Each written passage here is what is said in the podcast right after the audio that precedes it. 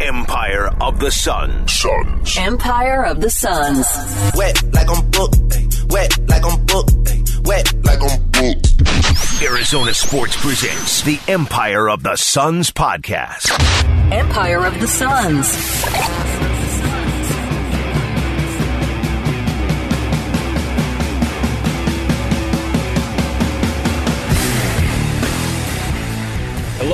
Welcome to the Empire of the Suns podcast. My name is Kellen Olson, joined as always by Kevin Zimmerman. Hello, Kevin. Hey, hey, hey, hey. We're back. It's kind of a quiet season for basketball, huh? There's some FIBA games coming up. DeAndre Ayton is going to be spending part of his summer playing for the Bahamas in Olympic pre qualifying. Uh, essentially, DeAndre is participating in a tournament leading up to the tournament to qualify uh, for the Olympics uh, beginning in mid August. And DeAndre is going to be playing for his native Bahamas in a pre qualifying tournament for the Olympics. And essentially, what this tournament is, is it is, I think, six different um, tournaments going on simultaneously. Five, excuse me, five. There are two each for Europe. There is one for the Americas, which is the one that DeAndre is in. There is one for Africa, and then there's one for, I want to say, like Oceania or something like that. Yeah, it's like Australia, Asia, something. And so, if their team, if the Bahamas win that tournament, they will qualify for the actual qualifying for the Olympics. Now, the best way to qualify for the Olympics is to play in the FIBA World Cup, which Suns fans will be at least a little bit familiar with at this point because Mikal Bridges, Cam Johnson are going to be playing for Team USA. Um, that is the best way to qualify for the Olympics. That's how the U.S. is probably going to qualify for the Olympics unless something goes horribly wrong. Uh, but Bahamas, Nigeria, other teams that we'll be keeping an eye on did not actually qualify for that World Cup. So now they've got to go in this pre qualifying stage and then another qualifying stage where I believe it's going to be 24 total teams in July of next year, and there's only going to be four. So it's interesting because those take place during the NBA uh, offseason, and I would assume or presume that DeAndre's involvement this uh, this upcoming uh, mid August in, in about a week and a half here indicates that he is willing to not only play now but play in July potentially, and then in the Olympics as well. It's kind of a it's kind of a, a long term commitment of sorts. Uh, I would assume. Maybe he's just trying to get some run in. I don't really know exactly. He's on a team with Kai Jones and Buddy Hield. Kai and Buddy played a little bit during World Cup qualifying, but it, some of it takes place during the NBA season. Remember, DeAndre was out there last. Uh, I want to thought say he was going to play last summer, and we thought we got reports that he was going to play, but he's officially on the roster and is expected to play in their games. That's coming in mid-August, I believe. August 14th is the first game. If you've never watched a FIBA tournament, congratulations for being a normal person. You can watch them on FIBA's YouTube channel. I'm so, I'm excited to watch Da in like a just a different setting. You know, he's going to be one of the better players. They actually do have some good pieces around probably, him. Not probably. He is their best player. I Yeah. would say. Yeah. Um, but I'm I'm going to watch. It's like what what's in mid mid August that. World Cup is later, I think. So that- Ahsoka's coming out. Wow, huge Whoa. month ahead for us and Whoa. our watching. We've got Big 12 possibilities we'll talk about later. Uh, and then uh, there's that in mid August, like you said. And then I believe the World Cup starts in late August and goes until mid September, like September 10th. And then three weeks later, it's Media Day. So it's kind of crazy how, even though it is the off season, it feels like nothing is happening. There's certainly nothing happening right now, but there is going to be international basketball on, which is going to be uh, fun to watch. So here's how we're going to do today's podcast. As you can tell by the uh, labels everywhere, we are revisiting, um, ranking, just kind of zooming out and looking at the West as a whole. Of course, we're going to have a Suns perspective on this, but this is going to be mostly NBA talk. So if you want to find the Suns segments, you can dance around. I will spoil it and say that they're the second highest team that I've rated in the West. I have the Nuggets number one. Spoiler alert. So if you want to go dance ahead to part two and listen to that, we are going to start this uh, part. We're going to do part one today um, and part two later in this recording as well Lower half of the West today. uh, to do the lower half of the West, but we're going to start the conversation, which we're going to do right now, on how the West looks as a whole and if we believe that parity is on the rise. It, it's stalled out. It's, it's taking a step back because if you are a newer NBA fan, one of not one of just like really the only problem with covering the NBA or, or watching it as a fan was that you knew LeBron James was going to come out of the East, and you knew it was going to be the Spurs or someone else coming out of the West, right? You just kind of knew the Lakers and, Kobe, whoever it was, right? And it always just felt like there were three or four teams that could win the championship, and that was it. And last year, we had so many moments where it was like, are the Pelicans the best team in the West? Are the Grizzlies the best team in the West? Are the Suns the best team in the West? Are the Nuggets the best team in the West? And we kind of just kept dancing around and trying to figure out who exactly was the favorite out here. There was a little bit of something in March where we were like, "Are- is it just going to be the Kings? Is it going to be the Kings? And again, we, we kept bouncing around trying to figure it out. Dallas makes the big move for Kyrie, and you're like, oh man, like in Dallas, uh, uh, Dallas, that's not a one eighth that anyone would want to embark on in, in a matchup specifically. So we just kept dancing around, and eventually, the only thing, and I write this in the piece, that prevents the Nuggets from being treated as the end all be all definitive favorite was that when Nikola Jokic stepped off the floor, they were a very bad basketball team. And when Nikola Jokic was on the floor, they were the best team in the league. And that balance usually doesn't work that well. But what happened in the playoffs is their net rating was exactly 0.0 when he was off the court, conveniently enough. We'll talk about them later. But what I'm seeing right now, based on the odds and the win totals, and to spoil it, I have tiers coming out um, to kind of separate the teams beyond just rankings. I have the Suns and the Nuggets in their own tier, and then I write that basically three through eleven I think is a crapshoot. I have no idea.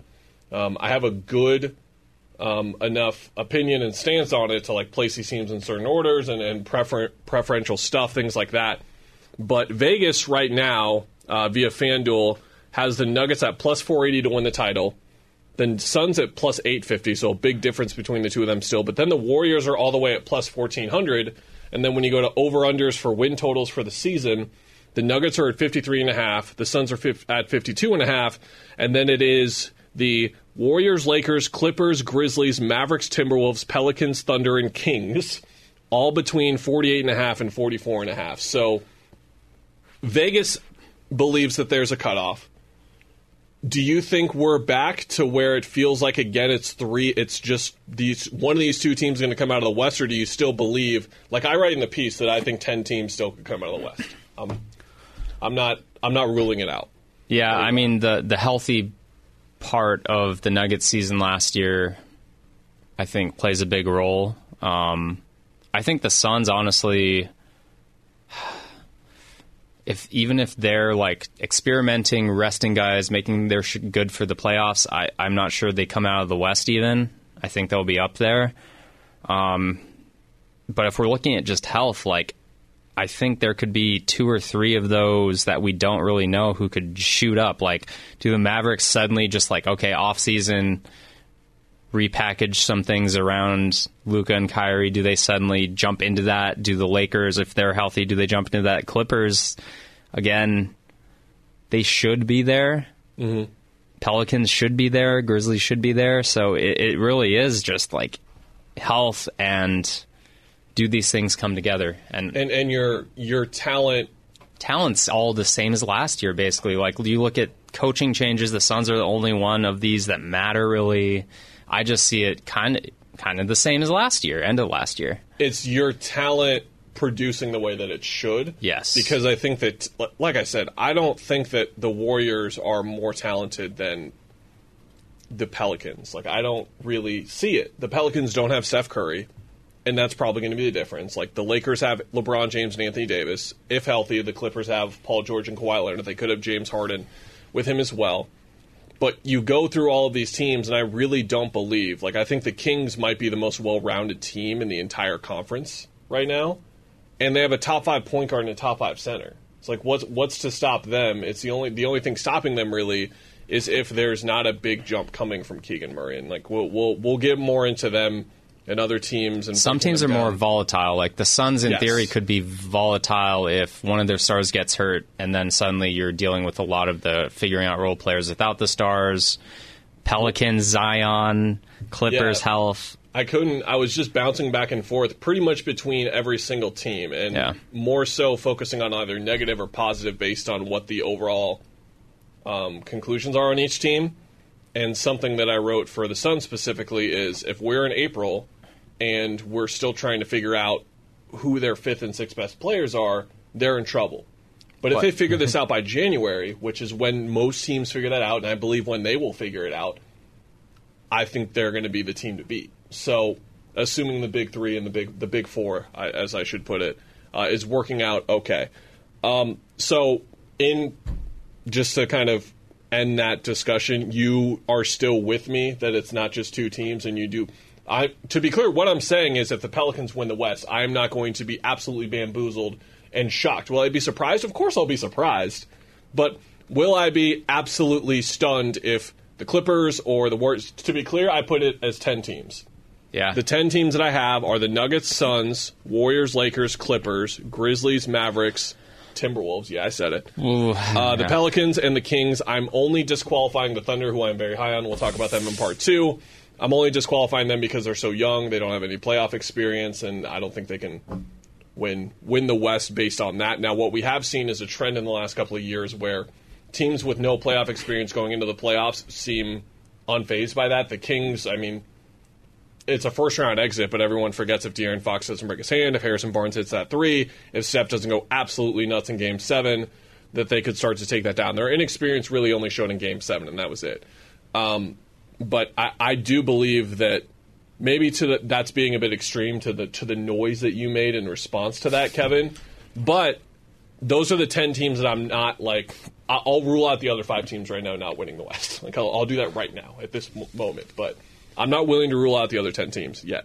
Not willing to do it. Maybe I'll do it in three weeks into the season, but right now, no. Did you name the Thunder in those 10? You didn't, right? No. Okay. I'm ruling them out right now. Okay. But Should we'll, we- we'll- we'll get to them. I'm, I'm excited about them. Okay. You're with me? Pretty much, yeah. Shall we we'll jump go to, into this? We'll go to specific teams, and you can kind of tell me who you're sold on, who you're who you're uh, not as sold on. But again, we're in part one. We're going to get to the bottom half of the conference if you're more interested in like the top of the top. But again, we're going to get to like I have teams here uh, in part one of the series. By the way, I don't think I said this. This is on ArizonaSports.com. I wrote a lot of words. Kevin basically let We're going to split this without a leash. podcast. We're going to split this podcast into two so you can. We're going to even split the podcast into two. Okay, we'll start at the bottom and go from here and break uh, the the worst four teams into one Yeah. piece. Basically, we've got the Blazers, who I put in their own tier, and I named it "Did you trade Damian Lillard yet?" because I don't know where to put them exactly. And then the other tier is surprisingly plucky. That's where I put the Spurs, the Rockets, and the Utah Jazz. I believe all three of those teams. I think one of those teams is going to suck. They're just going to be really, really bad.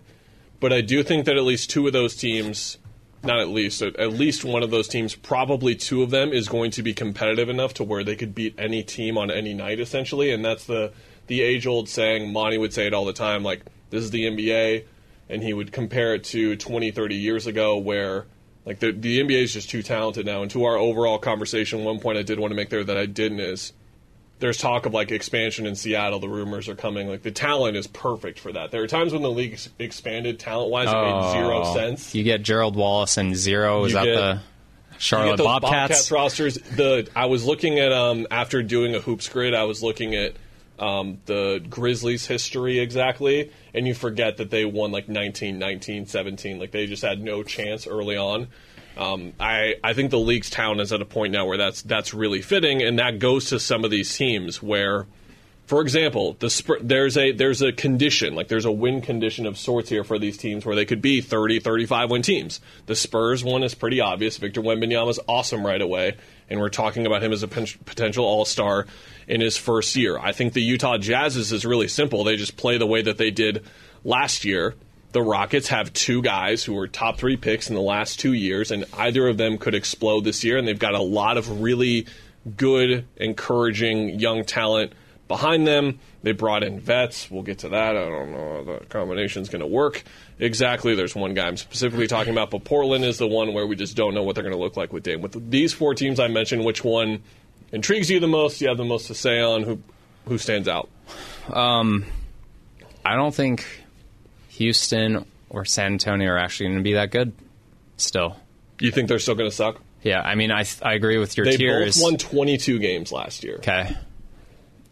Right now, I just don't think Vegas has it at 28.5 for the Spurs and 31.5 for the Rockets. So they are projecting serious improvement for Here- both of those. Here's the crazy thing: if you combined their their non-problems together, they'd be great, and I'd be like, this thing's going to blow up. Right.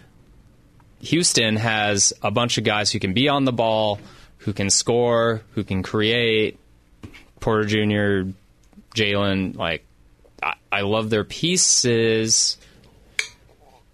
VanVleet to some degree, but I just I know Doka's probably a good coach. I don't have any belief that he can suddenly just click them into playing defense, like just not doing the things like when the Suns were terrible in this past decade, where like they'll be competing just fine, and then you start see the threads like pulling and then it just falls out and then they're down 20 in the game. Like I don't know how you get over that. I don't think VanVleet and Dillon Brooks can solve all of those issues, although they can do a little bit.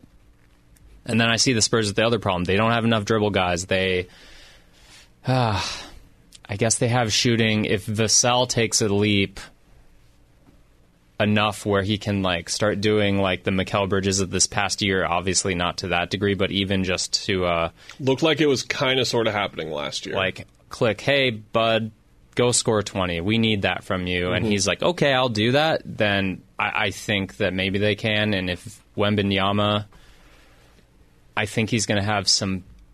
People are going to go at him. I think he's not going to have consistency, but I think he's going to flash all year. Um, but he's going to help. So yeah, thirty-five wins, maybe each of those teams, but then you get into all the other great teams, and it's hard to kind of just make the math work, right? Yeah, I that's the important part here is that from a from a math perspective, you have to understand that there has got to be one or two teams in here that wins under 25 games in order for all of these teams to finish. We're either going to see a bunch of 41 39 win teams in like the 6th seed Yeah. or we're going to see some win totals like last year, for example, to kind of bring it together. Denver 53, Memphis 51, Sacramento 48, and then between 45 and 42, we had six teams, and then the Thunder were at 40, Dallas 38, Utah 37, Portland 33, and then, like I said, 22 for Houston and San Antonio. I think my pick for the question that I asked is San Antonio. I'm worried is a heavy word, you know? It's it's a heavy word. But the thing that stood out to me the most from watching Wembanyama in Vegas is that every single night, at least for the uh, foreseeable future, we'll see by year three or year four of his career. But every team, they're only going to have one thing in mind: is like making him look like a punk, basically, like punking Yeah. him, basically. That's Yeah. all they're going to be focused on. And I'm not saying it's the coaching staff doing that. I just say from a players on the floor That's how- mindset, yeah. they want to go at him and show that he sucks. And that is just an undeniable thing that has existed in basketball since the beginning of time is looking across from someone and for whatever reason they just tick you off and you're like I want to put this guy in the dirt. I want to prove that he doesn't belong on the same floor as me and he is going to be that guy in the league for at least this year and maybe longer and that just comes with a lot of maturity that he's going to have to have it's going to have to come with extreme amounts of adversity because let's say they play the Pelicans the opening night. Guess who's getting the ball the first six possessions? Jonas. Like Jonas Yeah. is getting the ball every single possession. They're gonna If- put if- him in screen action. Yeah, and if he's guarding Zion, for example, on New Orleans, guess who's getting the ball every time? You know what I mean? Like it's they are going to relentlessly go at him, and I think that it's just going to have to take a while for him to adapt to that, and also figure out a way to make that stop. Because if look, if he it took four years for DeAndre to stop getting challenged by perimeter guards on switches. They just saw him as food, and then he would. Reggie Jackson couldn't get by him, and it was like, what? What? Yeah. What? What's going on here? Um, he's going to need moments like that. I like Vassell a lot. I like Jeremy Sochan a lot. The nugget that I included in the story is that if you weren't paying attention to the Spurs in the second half of the season, which I don't blame you, he started shooting one-handed free throws. You might remember seeing it on TikTok or whatever, um, and he improved his shot. And I think for a for a rookie to do that is a whole lot different than a veteran changing their free throw attempt because we've all been in the stadium before when that happens when Chuck Hayes is like taking four seconds to do his is- wind up. Plumlee's Plumlee- doing lefties. I was there at those playoff games when he was taking those, and the crowd every time will just kind of start laughing, but also being absolutely transfixed by them and being like, "What is? Why does that look so unnatural? Oh, that's not his hand that he shoots with. That's why. Yeah, Good so- pick up. Yeah. I, I think that he's going to be good. There's a weird Keldon Johnson thing going on because I looked into him quite a bit when I was looking up trade possibilities with DA. Where it, I don't know if he stagnated last year, but Vassell clearly leaped above him, and Sochan's probably above him too. So all of a sudden, two years ago, three years ago, you're talking about the guy that's on the Olympic team, and now you're talking about the guy who is probably overpaid on their team for what they they need out of him, I guess. And I said, like, is this a Tyreke Evans situation where he was just a little bit too good too fast, and he kind of can't figure out how to get better from here? I don't know exactly. I don't want to set off too many red flags. To be, to be clear, I don't think that's happening, but that's that's San Antonio to me. I think they're going to suck. Uh, I'm worried about point guard. I think the Tre Jones is going to be good, but Devonte and Cam behind that. Cam's going to actually be very useful. Cam is going to be also useful and also important, and I think that he's going to play well for them.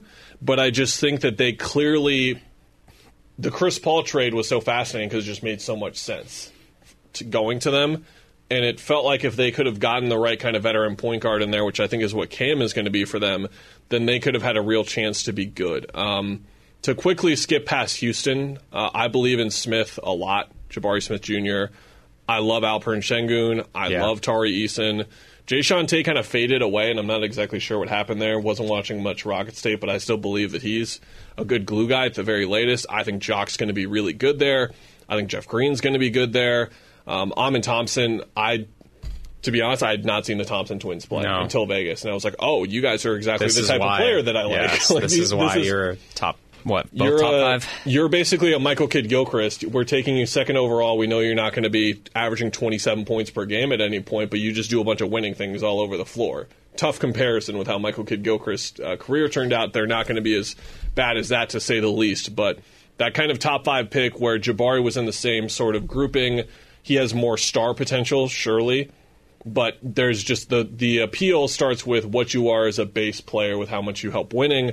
I think he's going to be good for them. I think Fred VanVleet is really good, and to, to my point on what San Antonio needs, that's what Houston needed, and they bring it with him. I hope he's ready to take seven shots some nights because he's playing with Dillon Brooks in the backcourt as well as Jalen Green and Jabari Smith who need the ball. I'm very curious to see how of all the X factors for them, I actually do think it's VanVleet and Brooks, the guys who you expect to be the most steady from the veteran mindset, at least.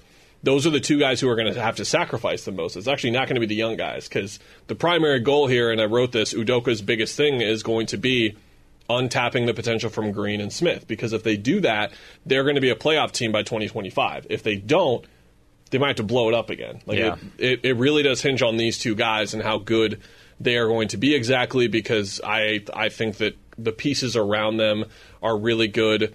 So they are the most volatile to me of the bottom half teams, I'll say. I think they're going to suck again. I think that they'll be really fun. I think they'll win 28 games. They'll make improvements. My sleeper team here is the Utah Jazz. Tell us. Tell us why. you and I kept coming back and doing this show every week, and we kept reading off those standings, and we kept saying Utah's just still there. They're still there. They just traded Mike Conley and Jarred Vanderbilt and Malik Beasley. Sexton's not even playing anymore, and they're just still there. Markkanen got hurt, and then eventually, with 11 games to go in the year, they were 35 and 36. They were a 500 basketball team. And then Sexton played a game after that, and then I think Markkanen played three. They lost all three of those, and then they shut them down. Were they really hurt? I don't know.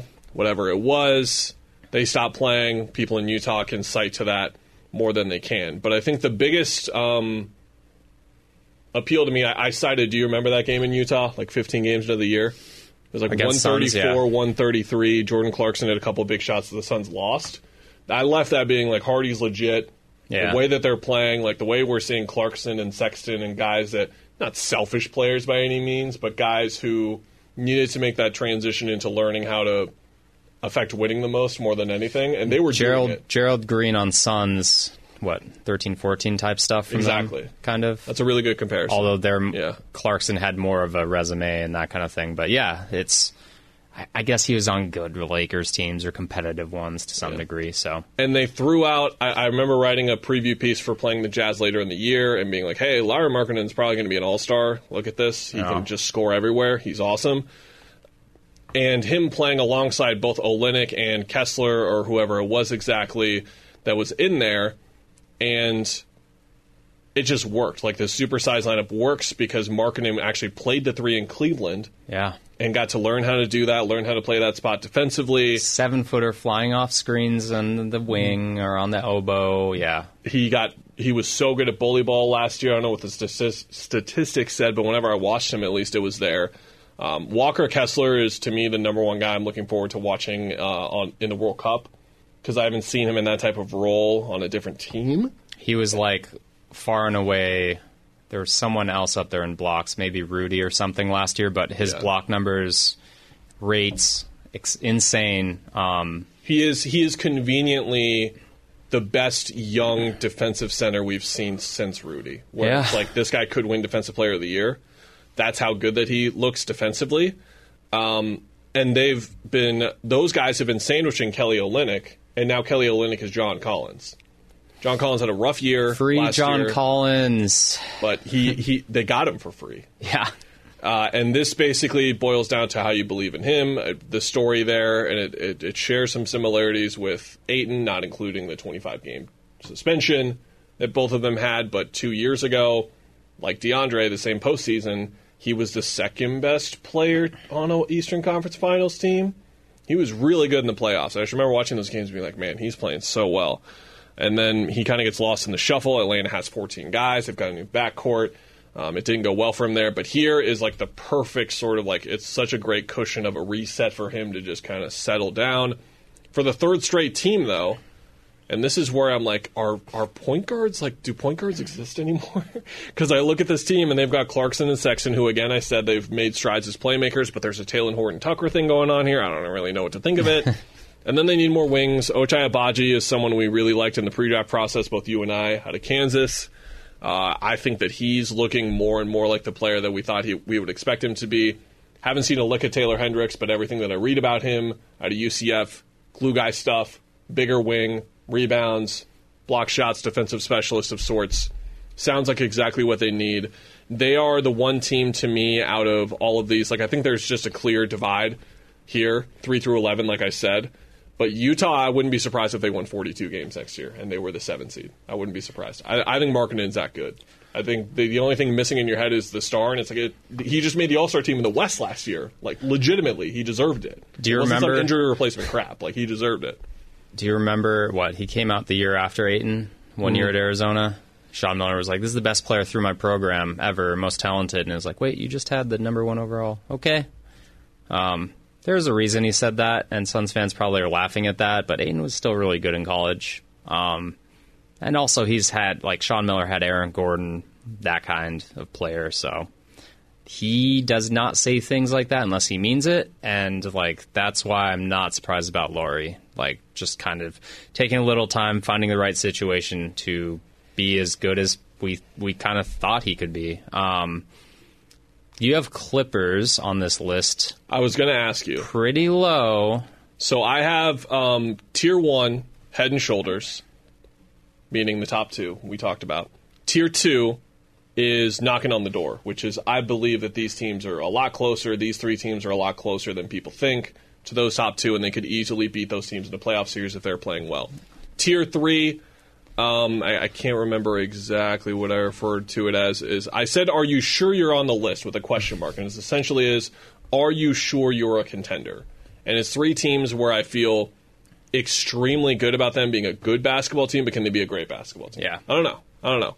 And the tier beyond that is basically tier three again, but like I need to see it. Yeah. I I can't I can't believe in you again. I I can't get fooled by you again. And I'm putting the Pelicans not on this list. I'm putting them on tier three. You could argue they should be in tier four, but these are the three teams. I've got the Minnesota Timberwolves 11th. I've got the LA Clippers 10th. And I've got the Dallas Mavericks 9th. Which of those teams, so I believe, here's my prediction. This season is going to go horribly wrong for one of those three teams. yes, yeah, yeah, yeah. Which one is it going to be, Kevin Zimmerman? Ooh. You've got Jason Kidd and Kyrie Irving together. You've got the team that never stays healthy and all of a sudden doesn't have as much depth as you once th- thought in the Clippers, who might trade more of that depth to get James Harden, who it's been rocky. And then you've got the Rudy Gobert, Karl Anthony Towns, Jaden McDaniels punching walls, Rudy Gobert punching teammates. Should- okay. Anthony Edwards changing numbers. That's, That's- just a random fact. That doesn't. That, That- wasn't a bad thing. That's not a random fact. That should be accounted for. That you're punching teammates, punching walls. The number but change, I think that team is the least volatile. Like I think that team is maybe you know 40, 40 to forty eight wins. Yeah. Which maybe that's volatile. I don't know, but I don't think. Like I think I know where they they'll land. I think they'll be fine. They'll be competitive in some if Edwards takes a leap. It's it's kind of that quartet, right? Where you know Ant's going to be awesome. Yeah. You know that Mike Conley's going to be rock solid. You know that Kyle Anderson's going to be rock solid. And you know Naz is going to be really good. Karl and just- Rudy are who they are. I don't mhm. know if it'll work out, but they're still impactful basketball They're players. still very very good. it's uh, just can you win a title with them, which is no, why you trade no. for and protect first round Yes. picks. And you can't. you cannot. I don't think you win two playoff series, but, But I believe in that team Okay. with more certainty. I think. I guess I should believe in the Clippers too, because even if dudes are not healthy, like I spent so much time with that series in Phoenix or with Phoenix, saying like I believe in Ty Lue. There's a reason the Suns probably could have like tried to get Ty Lue as their coach because he's really good. He gets the most out of all of his players. They fight every night. So their bottom is not high. So to answer your question, I guess I'm going with the Dallas Mavericks because I don't believe in the talent around their two very good players. I don't believe their two very good players can I think they can figure out a way to win games, but I'm worried of like just mostly the Kyrie personality and I think Luke is probably not the easiest guy to deal with if you're doing the stuff Kyrie might do. And like I don't want to say they're bad teammates and all that stuff, but I just see Kyrie getting grumpy about something and Luka not putting up with it. I don't think it's like when we say Book, KD, and Bradley Beal can coexist, like there are going to be problems on the court and figuring out just the flow and all that and how things you transition between who's doing what. But I think they're going to be fine. But I'm not confident about the two personalities in Dallas. I'm not confident that their head coach, from what we know about him in the past, is going to be the perfect guy to like be like, "Hey guys, let's meet and talk and be honest and figure things out." I just don't believe that. And then again, I don't believe in the talent around them. So yeah, th- that's my pick for like things could go awfully for that team. let's go back to the Wolves for a second. Okay. Well, when I talk about under the radar, I'm talking all the technology in the world is not going to find this on the radar for this point, to be clear. Here are the Wolves' best players in no particular order. They've got Mike Conley and Anthony Edwards. They got Kyle Anderson. They got Naz Reid. They got Jaden McDaniels. They got Karl Anthony Towns and Rudy Gobert. Yeah. Seven guys. I like all those players. Who's their eighth best player? Uh, I don't know. So they've got Throw Nickeil. Alexander Walker. Okay. They got Shake Milton. My point oh, here Oh, is okay. before we run through the names, Jaylen Nowell, who was mixed for them, he's still a free agent. That's the thing is that like Kelly Oubre Jr. could be signed by one of these teams. There's still some free agent things we're waiting for Yeah. right now to happen. We should have cited that earlier, but with that in mind, Jaylen Nowell played a lot of minutes for them, and Taurean Prince played a lot of minutes for them. And here are the replacement candidates: Nickeil Alexander Walker, who had some playoff moments. Yeah. Like, looked kind of fun. Looked like something might be happening there. Uh, longtime favorite of yours. Yeah. Shake Milton, longtime favorite of mine. Yeah. I like that. Jordan McLaughlin, RIP Pac 12. We'll have more on that later. Troy Brown Jr., RIP Pac 12 Part 2. Yeah. Remember Wendell Moore out of, out of Duke? He looms. He looms. They took Leonard Miller in the first round. Uh, ooh. Yeah, Uh, they got Josh year. Minott. Minott, I can't remember. He's a similar kind of just like high upside grab. Um, Luka Garza and Jaylen Clark are on two ways. Do you think there's a clear eighth best player there? No, but I like their options of guys who could pop into there. If Kyle Anderson gets hurt, they're screwed. Or Mike Conley. Yeah. They're they're absolutely screwed. Alexander Walker, I could say. Um, Now you can play the injury game with anyone to be clear, but I'm saying like the depth options just it's rough. It's it's brutal. Is Brown Jr. He's like competent. I don't know, man. I don't think so. Okay. I'm hesitant. But, but Clippers if you play that game with Dallas, like, I don't know if I see anything different. So the Clippers are low. Yeah. I think that I have them low. Yeah. Here's my issue. Okay. Didn't write this. Ty Lue, Yeah. top three head coach in the world. Doesn't have a new contract right now. He does not. Uh, his one flaw, according to those who follow the team closely than I do, more closely, closer, doesn't like playing young guys. He's got to play Kenyon Martin Jr. He's got to play Bones Hyland. That's where their team is at right now. He played Bones Hyland in the playoffs, and I think Kenyon Martin Jr. will do this, do enough to earn trust. Like, do Terance It's- Mann stuff. It's it's the trust factor because Yeah. Terance Mann Jr. has been one of their five best players now for three years in a row, and he still kind of is in that range where he doesn't really get playing time But does he do enough?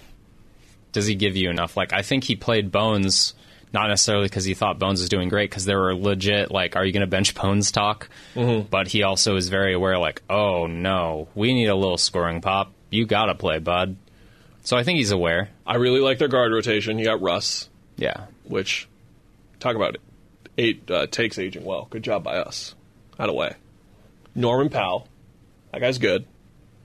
Is he great? Do they need him to be great? I don't think so. He just needs to be good. And then you get to Bones. So it's it's not like they're absolutely relying on Bones by any means, but third guard on the team, I would assume. Maybe it's uh, Russ starting, Norman coming off the bench again with uh, who who their five is going to be. Not really sure. On the wing, Paul George, Kawhi Leonard, Terance Mann, and then it is Nicholas Batum, and this is the part that I wrote is Nicholas Batum, Marcus Morris, Robert Covington. All three guys have been declining. They're they're hitting that yeah. wall. Knees, man. knees are tough, and it's a it's coming at a bad time because now they need Kenyon Martin Jr. and that's why I'm going to say there's going to be nights where he keeps playing Batum over Martin, and Twitter's going to be freaking out, and they're just going to be like, why is he not playing Kenyon Martin Jr. I think that that's going to be a problem for them. Uh, but then uh, a rock solid part and underrated part of their team, like Zubac Plumlee, like in terms of par- center partnerships in the league, like that's top five probably in the league. yeah, neither guy is They're top fun. 10 at the position. I'm not saying that by any means, but uh, I think, again, it comes back to health. Um, I think that they're positioned better than a team like Minnesota, for example, if injuries hit, because I do think that if Paul George or Kawhi Leonard gets hurt, that just forces him to play Terance Mann more and it forces him to play Martin more, and they'll be okay. Uh, but going to Dallas, and, and this is the similar kind of. So they are the most polarizing team you Jeremy's holding up a James Harden sign. I don't care. I don't care. Joel Embiid saved that man from a week of first take, and I'll leave it at that. Look at the numbers at the end of the series. It's happened. How many series now? Six. It's been six playoff series in a row where he's done this. Not in a row, but the the wall in the second round, Western Conference Finals, Eastern Conference Finals, whatever you want to call it. Exactly, it's been hit. There's the James Harden take. Can't read that. Oh, all right. Oh, yeah, we'll, we'll get to it in part two. We'll have cats talk coming. Don't you people worry. we have cats talk today. Yeah, All the people protesting outside our building, asking if we've been silenced. We have not been. Been by choice. The Mavericks. Polarizing Kevin. do the same thing you did with the Wolves for the Mavericks, please. Okay, let please, sir. But let me bounce it back to you. Okay, of your concerns with them, and this is why I feel like nine might have been too high, but I just like the Luka Kyrie thing. Luka and Kyrie are so good. Even when they Yeah. were barely holding on for wins, Kyrie was single handedly winning them games at the end of the year, and I was like, oh my gosh, like these two together, it's incredible. Are your concerns? I'll, I'll list three. One, where you're going, which is the the team around them slash how do they fit together, like the the balance of it all. Two, the volatility factor of Kyrie and Jason Kidd, I'll combine them. Just the volatility factor of either guy and their histories. Three, Luka. And is he ready to be? Because last year, he was not ready to be. We're, we, you win 48 games every year with me, which is the, Le, the LeBron thing. You knew every single LeBron team was going to threaten on 50 wins. It didn't matter if Boobie Gibson and Mo Williams and Sasha Pavlovic and Zydrunas got that's what shaded Z Big Z. Big Z was really good. Larry Yeah. Hughes, whoever, Larry Hughes was good. JJ Hickson, Not yeah. not Cavs Larry Hughes so much, but Yeah, a lot of hoop grids being played right now, as you can tell, Mm-hmm. uh, by us getting getting through the doldrums of um, August. Which three? Which or of which three? of those three? Which are you the most worried about? Which one do you think is going to be the most solid? Because I think there's three ways this could go. Number wrong. one because and number one was what the the guys around them. I don't know what their team is. Like I know Me too. those I- I two don't- are individually really good, but like I guess if we compare it to the Suns this past year, like Book could go crazy and win them games, but I knew like they had a system, right? And people can get mad at Monty Williams for what his system. We know what their team was. And even with KD, it changed, but it's like, okay, we know what this team is each night, and it's going to be competitive. I have zero idea because we didn't see it last end of the regular season and all that stuff of how they coexist and have the pieces around them to be good. Like before that, it was very clear. It was like Luka, you have to do a lot. We have to play pretty good defense, and we're going to space the crap out of everything. So You can maybe convince me if we go over this, and I'm like, oh, actually, they do have that identity still, but I'm not sure. let's let's go there. Um, I'll name these guys the Derrick White All Stars, and they are the people who are the best glue guys in the league. I think Mikal was these were the Mikal Bridges All Stars, but he is transcended. Cam Johnson's in this list. You kind of go through the teams, you'll find the guys. Grant Williams makes the list. yeah, Are we sure he's better than Dorian Finney-Smith? no, Yeah. I couldn't get past that when I was thinking about this team. I couldn't get past how, one, alarming it was how much better I felt about them after getting Grant Williams, when, two, I feel like Grant Williams is good. Do I feel like he is. starter quality for sure. He's supposed to be their third best player, right? I'm reading this right? Uh, yeah, that's where I'm. Okay. Kyrie Irving and Luka Doncic are starting. Whoa, yeah, okay. Grant Williams is starting. For that other spot, here are your choices. Assuming they don't play a big lineup and they just have four centers, right? Seth Curry, Dante Exum, back from an international bit of service, Maybe he's a good shooter now. Jaden Hardy, Josh Green, very good year for Josh Green, Yeah. RIP Pac-12 Part 3. Olivier Maxence No idea. Prosper. He's 6'8", 230. He looks like a wing built in a lab. That's all I know about him. That's it. Which guy is it? Josh Green makes sense, but Okay, so Josh Green is six five. Josh Green Kyrie needs is to. 6'2". I guess I'm thinking about starting. I don't know who's. Are you asking who the fourth best player is or third? Who's starting? Okay, yeah, starting Josh Green. So Grant Williams at the four, Josh Green, which is where he is going to be anyway. can do perimeter defense stuff, kind of like in a Kogi situation. you need someone out there to defend the guards. You need someone out there to defend Jamal Murray, Great De'Aaron athlete. Fox, Steph. I guess Exum also, if he it's tends either to be it's either Exum or Green. I Yeah. think Green might need to come off the bench because of the pop you need beyond Seth Curry. But that's it. Okay, the fifth starter. a big. It will be a big. Um, Maxi Kleber wasn't that good last year, and it was just weird. It, it didn't really make sense. Um, he was injured, which was probably why. But he went from really good, everyone loves Maxi Kleber, to like, what's what's going on there? Richaun Holmes didn't play in Sacramento for a reason. I think Mike Brown would have played him over Alex Len If he, if there's a reason. if there was a reason. Uh, for defense, look, the I completely understand as a dive man. I think two three years ago when Rashawn was getting talked about as a trade chip, I was like, send him to Dallas, put him with Luka, he'll be perfect. But this team needs defense, which is where I get to JaVale McGee. Uh, it, it was really rough last year for him. And then Dereck Lively Jr., this was the lottery uh, pick that they obviously tanked for. On paper, from a scouting report, seeing brief moments of his at Duke, seems like exactly what they need. Seems like the defensive fit, seems like the offensive fit. You're not running sets for him. He's just going to do all the stuff. He's going to do the, the DeAndre Ayton role of 2021, basically. But he's a rookie. He's a young rookie. He was born in 2004.